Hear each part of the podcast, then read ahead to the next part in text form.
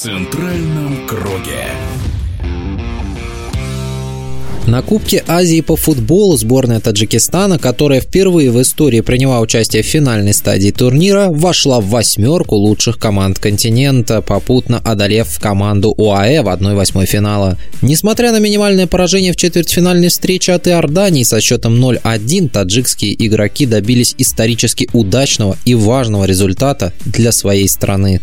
О причинах такого прорывного выступления сборной в Катаре футбольный эксперт из Таджикистана Алексей Корчагин. Никогда раньше таких результатов не было у нашей команды. И она достаточно часто критиковалась болельщиками. Многие призывали к тому, чтобы уволить нынешних наставников команды весь тренерский штаб. Особенно это было летом прошлого года, когда сборная выступала на Кубке Центральноазиатской футбольной конфедерации и в своей группе не смогла смогла выйти в плей-офф, а в последнем матче проиграла Узбекистану со счетом 1-5. Игра сборной сейчас приятно удивляет не только азиатских футбольных специалистов, но и самих таджикских болельщиков, потому что никто не рассчитывал и не ожидал такого от своей команды пылу эйфории мало кто задумается, что фундамент успеха все-таки был заложен еще в детско-юношеских футбольных школах страны. Костяк нынешней сборной Таджикистана составляют финалисты юношеского чемпионата Азии 2018 года и участники юношеского чемпионата мира 2019 года, который проходил в Бразилии. Тогда Таджикистан был единственным представителем СНГ на этом мундиале. Почти все они представляли тогда один душаминский клуб – «Локомотив». А этот «Локомотив» создан создан и сейчас функционирует на базе того легендарного душамбинского Памира, который воспитал немало звезд таджикского футбола. Сейчас таджикская школа футбола продолжает те традиции, которые создал душамбинский Памир.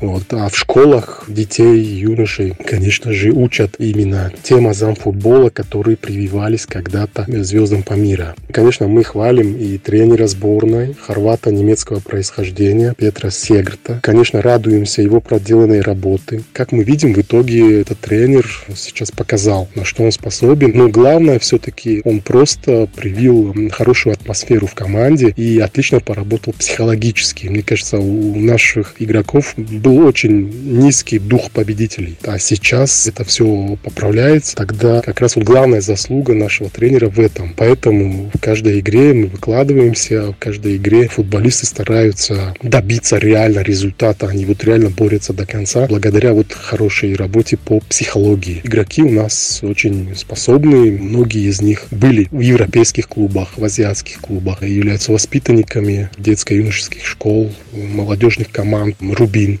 локомотив. Они, конечно, своим опытом тоже других игроков подгоняют и стараются им тоже помочь. Я думаю, в купе то, что э, с детских юношеских лет эти игроки получили хороший опыт за рубежом, а сейчас это сказывается. Ну и плюс тренер э, наладил просто именно такую атмосферу хорошую. В эфире радиодвижения был спортивный журналист из Таджикистана Алексей Корчагин.